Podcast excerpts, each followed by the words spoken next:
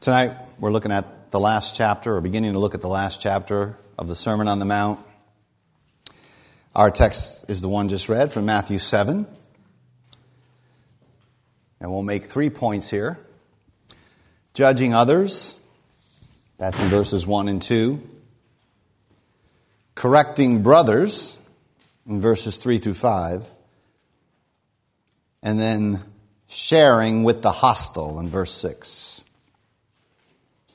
judging others, correcting brothers, sharing with the hostile. First, then, judging others. This text, of course, is famous, often misused and taken out of context. Do not judge, or you too will be judged.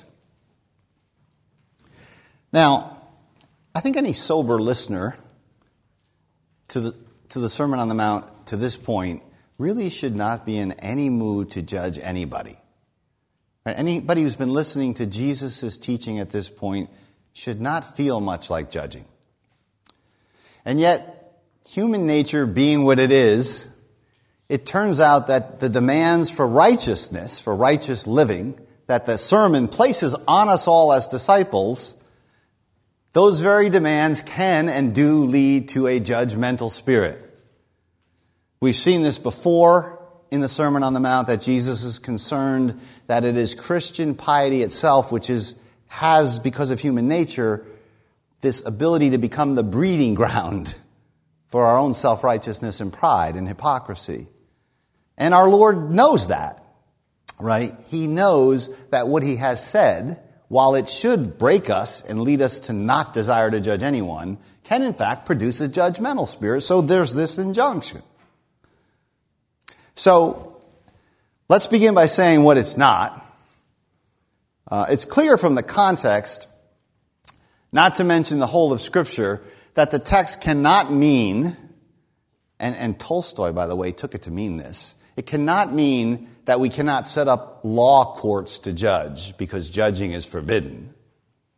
Societies need laws and judges. Right? Scripture not only acknowledges this, but it says that the law courts are divinely appointed. But an extreme reading of this text would be judging's forbidden, no police, no law. A second, judging cannot mean that we're to be blind, that we cease uh, sensing a difference between good and evil, that we lack discernment. Right? This is not judging in the sense of rightly discriminating or evaluating things. I mean, the text here in itself is a judgment against those who judge. Right? Even refraining from judgment is a form of discriminating judgment. There's no escaping evaluation and discernment. So, in that sense, judgment is a, is a good and necessary thing. Jesus tells his disciples later in this gospel, in Matthew chapter 18, how to judge in the exercise of church discipline. He says later in the sermon that you can judge people by their fruits. In John chapter 7, he tells his disciples to judge righteously. So, what is in view here then is unfairly or unrighteously judging another. That's the main thing. And so the text is seeking to eliminate in us a fault finding critical spirit which is quick to condemn other people, to pronounce upon their guilt. This aspect of condemning is important here. It's brought out in the, in the parallel in Luke's gospel. In Luke chapter 6, Jesus' words are as follows parallel to our passage here in Matthew. Do not judge, and you will not be judged. Do not condemn, and you will not be condemned. Second lesson uh, that I read here from Romans 14 has this same connection. Who are you to judge your brother? Who are you to condemn? So the person here is assuming, taking on unrighteously the role of God. They want to climb up on the bench right? They want to evaluate, but they want to condemn. They want to pronounce the sentence. They forget that they too are in the dock. Right? Such a one, the text says, will be judged. Right? Jesus says that. You will be judged. It is implied by God. Who's the one that's going to judge us? God. As uh, the, James says in his epistle, there's only one lawgiver and judge, the one who's able to save and to destroy. But you, who are you to judge another? That's the sense of judge here. Right, we just read it again, Romans 14. You then, why do you judge your brother, or why do you look down on your brother with contempt? For we will all stand, Paul continues, before the judgment seat of God. So the person here has forgotten something, namely, they're not God. They're not going to render any uh, judgment, and they're going to give an account and themselves be judged. And we all slip into this. It's remarkable, but we, but we do it. And so people who feel the need to take the role of judge, they're impatient people. They're people who really don't trust the coming eschatological judgment. Right? That's why Paul connects these things. Jesus does with the final judgment. There is one who is judge. He will sort out our tangles. He does not need anyone to assist him at the bench. And so verse 2 here ex- expands on the judgment that those who judge in this way are going to receive. For in the same way you judge others, you will be judged, and with the measure you use, it will be measured to you. So, the point here is that God is going to deal with this sort of judging person. Right? This is a person who wants justice for others. Everybody loves to see justice done on somebody else. This person should not expect mercy then at the judgment seat of Christ. That's Jesus' point here. His point is not if you ignore the sins of other people, I'll ignore your sins at the final judgment. That's not the point. His point is if you don't show mercy, then you're not going to receive any mercy. So there's a kind of reciprocity here by which God will deal with us as we have treated other people. If we live by the golden rule, which Jesus articulates just shortly after this text, then we'll be judged by the same generous standard. If we refuse to forgive other people, right, if we're narrow and censorious, fault finding, then our Heavenly Father will not forgive us. Scripture is clear about that. Remember the, the parable of the, the unforgiving servant in Matthew's gospel. His condemnation stems from the fact that he had received mercy but had not shown mercy to his fellow slave. And so James also says judgment will be merciless to the one who's shown no mercy. Judgment will be merciless to the one who has shown no mercy. And so to judge like this is to lose sight that we are ourselves in the dock, as I said. We're objects of God's evaluative, searching judgment. And, and God will be gracious. He'll be gracious to the meek who realize that He alone is the judge. Right? So you can't judge before the time. There has to sort of be a deferral in human life. So that's judging others. The second point, which is closely related, I've called correcting brothers. It's really sort of a short parable illustrating the first point about judging. Jesus says, Why do you look at the speck of sawdust in your brother's eye and pay no attention to the plank in your own eye? So the one who's doing the judging here is not really concerned for their brother. Rather, there's often a kind of masked contempt for the other person. Right? Under the mask of love, there really lies a kind of pettiness, a complete lack of proportion. And I'll, I'll, say that in a minute. I'll get to that in a minute. But for now, let me say this proportion in life and in responding to others matters. Like having big things big, medium things medium, small things small, inconsequential things inconsequential. That's a big part of life. and dealing with people, getting this proportion right is important, and it, and it comes up in the way we respond to others, right? This person that Jesus is pointing out here, this one sees the small sins of other people as very much in need of correction, but is totally blind to their own much greater sins. And such is our nature that we're susceptible to this. And so these are people who operate with a hypocritical double standard, right? Justice for you and promiscuous mercy for me. Who hasn't done this, right? Right, this is the type of person who sits in the sermon and thinks, so and so really needs to hear this sermon. Right, that's what this person does. They are always figuring out who's falling short and who really needs to hear this sermon. And under this hypocrisy lies a complete or at least as Jesus would put it, at least a very substantial lack of self awareness. Right? The, the, the, the, little parable Jesus tells is intentionally almost comedic and exaggerated, right? How preposterously unself aware is the person? They have a plank sticking out of their eye. Like everyone else can see it except them, right? That's always the case it is when we're, when we're lacking awareness. Right? So, we can walk around with planks in our eyes and insist that we should be the eye surgeons for our brethren. I mean, that's why I chose that Old Testament lesson, David's response to the parable Nathan told him after his adultery and after his murder where the rich man steals and kills the poor man's little lamb. And there's David with this monstrous plank in his eye, and he pronounces the death sentence on the other guy.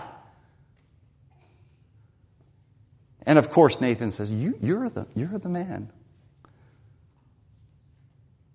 And so Jesus continues here. He says, How can you say to your brother, Let me take the speck out of your eye, when all the time there's a plank in your own eye? So again, this, there's this a total lack of self evaluation. Blind surgeons should not be eager to operate. But this person, this type of person is eager to operate. But this robust self awareness, right, it's difficult to obtain. It's very hard. After all, you know, the eye cannot see the eye. And we're really bad at seeing ourselves in full. Right? Your eye sees out, but your eye doesn't see the state of your eye. And so for selves, which look out at other people, to see themselves takes real labor. Right? It takes real work. And it's one of the functions of Holy Scripture. People have to sit under Holy Scripture. They have to hear it. They have to let it judge and correct and break and shape and change them. And that, that just it doesn't happen often enough, I don't think. The, the Word of God, Hebrews tells us, is living and it's active, right? And it's able to pierce to the division of joints and marrows, to your judgments and intents and thoughts of the heart. Right? And until that's happening, we're really not fit to correct others. One, one way, I think here's a diagnostic test. A diagnostic test would be this When's the last time you read Scripture and then told a friend or a spouse or a loved one, this text really shattered me? Right? This text really broke me. This text really convicted me. This text really showed me that I'm wrong or that I was blind. Often we read scripture, we see what we want to see, we don't see what we don't want to see, we throw the stuff that's too hard over our shoulders, or we're just confirmed in the prejudices we brought to the text to begin with anyway. But that's not why Scripture exists. Remember, when the, the only Jesus who speaks to us is the Jesus of Revelation 1, right? That risen, transfigured Christ. That's, that's the Christ. And when he speaks to John, John hears this voice like thunder. And John turns to hear that voice. That's what the church does. It turns to hear that voice. And what he does when he, when he turns and he looks, he falls down dead. And then that one speaks. And only after that do we have anything to say to anybody or anything. So we need this towering conception of the word which, which puts us in the dock. And then when we get out of there, we're not going to be too eager to go around and operate. But anyway, Jesus continues. He says, You, you hypocrite, which is a word which means mask wearer. Right? Uh, in other words, a person that kind of hides themselves not only from others, but from themselves. He says, First take the plank out of your own eye, and then you'll see clearly to remove the speck from your brother's eye. So notice, judgment is not forbidden, but a fault finding kind of arrogant judgment is. Right? Jesus does say, do this and then you can get the speck out. But it's the brotherly you know, correction of one who's dealt robustly with their own sins. It's a lot harder to yank a plank out of your eye and to stick with Jesus' metaphor than to just wipe a little speck out of somebody else's eye. So there's a good sort of proportion here, right? I don't know what the number would be, but a lot more time on your own eye and very little time on everybody else's eyes. So, there's a kind of brotherliness that's needed here, right? A sort of solidarity. We know we're sinners. Right? And, and then, because we share a common frailty with one another, then we have a clear eye, Jesus says, and then we can address our brothers or sisters' sins. This is what Paul means in, in Galatians, where he says this Brethren, if someone is caught in a sin, you who are spiritual should restore him gently, but watch yourself or you too may be tempted. Carry each other's burdens and thus fulfill the law of Christ. So true, true correction there is to be, but it's brotherly, it's sympathetic, and it's very costly. It's willing to carry the load of the other struggles. This is another diagnostic test. If you're not willing to give up swaths of your time to help the other person with the thing that's stuck in their eye, then don't correct them about the thing stuck in their eye because you have to carry their burden with them. Sympathy, solidarity. That changes the way we see the speck in someone else's eye, right? Because then we realize that's part of my burden as the body of Christ to bear. And that requires a, de- a rare combination of deep self awareness and genuine unselfish concern for others. On both fronts, we all fall short. We are to seek to attain it. We're to attain to this, then you will see clearly. You notice that in the text? That's what we're trying to become. Then you will see clearly. So the third point here is sharing with the hostile. Um, so I think the idea here is that in our love, in our generosity to others, which Jesus isn't trying to instill, right? He's trying to instill an open handed generosity, free mercy, that sort of spirit throughout the Sermon on the Mount, actually. Here he's saying something of a cautious word. He's saying, but you still have to be discerning. Right? Don't give the dogs what's sacred. Don't throw your pearls to pigs. Right? And what is sacred and um, highly prized like pearls in, in Matthew's gospel and in the whole New Testament is the gospel of the kingdom. Jesus is talking here about giving out the gospel of the kingdom. Dogs and pigs, they're both unclean animals. They were metaphors even for the Gentiles in Jesus' day, but here they're stark images for whoever is hardened. Right? For those who are, to take the pig metaphor, committed to their filth. For those who are unrepentantly hostile to the gospel. We all know people like this, and there are times when we are people like this. The text says, kind of surprisingly, there are people who you must not share the gospel with. As Proverbs 23 9 puts it, do not speak to a fool, for he will scorn the wisdom of your words. So there's a kind of um, evangelical culture that likes to count the number of converts they've made. But what can't be counted is the number of people they've turned off. Right? That's on no ministry newsletter heading. Seven converts, 57 people turned off. They, what, what, what can't be counted is the number of times they've allowed the holy things of God to be profaned. Notice this, right? Jesus is concerned that the holy gospel of the kingdom not be profaned. The profanation of the holy thing of God is more important than all human beings put together. And Jesus' saying is don't treat it like it's some cheap, tawdry piece of candy that you're handing out.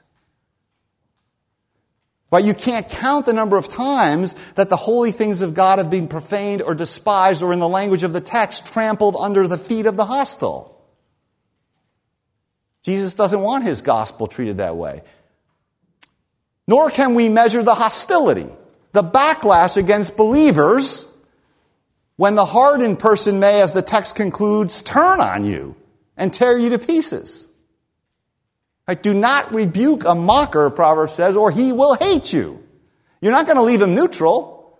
You're not going to leave the hardened person who doesn't believe the gospel in a neutral place if you keep sharing it with him or her. And this, of course, if it needs to be said, does not mean we don't vigorously preach the gospel. The whole New Testament teaches otherwise. But it does mean that we need to know or we need to acquire the wisdom, the discernment, the judgment to know when to stop. Or perhaps in some cases, not to start. Jesus did this when he said, We're shaking our dust off the feet of this town, we're going to the next town. Paul did it on a couple occasions when he said to the Jews, Because you've hardened yourself, I'm taking the gospel to the Gentiles. He didn't say, Hey, let me try a few dozen more times with you guys. He tried a few times, he was there a while, he left. So you need to know when to shake the dust off your feet and move on to the next town.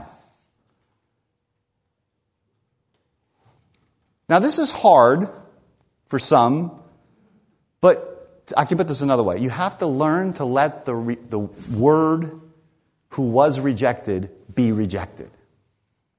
The gospel we preach has at its center a rejected word, a crucified word, a scandalous word. Let it be crucified. Leave it alone. Let it be rejected. That's okay. We cannot coerce or manipulate others for something which in our case has been freely given. This should be a great liberation to us. We cannot coerce or manipulate others, which we confess, in our case, has been freely given. We are not the Holy Spirit. And attempting to be the Holy Spirit can be noble, but it often leads, can sound noble, but it often leads to the truth, right? Being profaned. Right? The hardened get confirmed in their hardness. We've all witnessed these situations, right? You're watching some Christian talk to a third party and you're thinking they really should stop. The person's not interested. It's clear that the person is telling them no. The person is sending 50,000 body language signals that they've had enough of this, and the Christian person keeps going and going and going. So they get confirmed in their hardness, and the church and the gospel end up being despised. This is a cost which is unseen but it's real. Augustine puts it this way. I think this is a marvelous way to put it. He says, It's better to leave one to search for what is concealed than to make them despise what is revealed. So, this is a passage which calls us to give up assuming the bench, the role of judge. It calls us to forsake hypocrisy and it calls us to forsake the ignorance of our own condition. Jesus is seeking repentant and gentle and merciful evaluators, discerners, judgers, helpers of fellow sinners in the body, willing to get underneath and carry. And as those who have chosen this way, the way of the gospel, it's a text which calls us to share that holy treasure, but to share it with discernment, like with judgment. And knowing that the one who takes the plank out of our eyes is the one who can open the eyes of the hostile so they can see the light of the holy treasure of the gospel. Amen.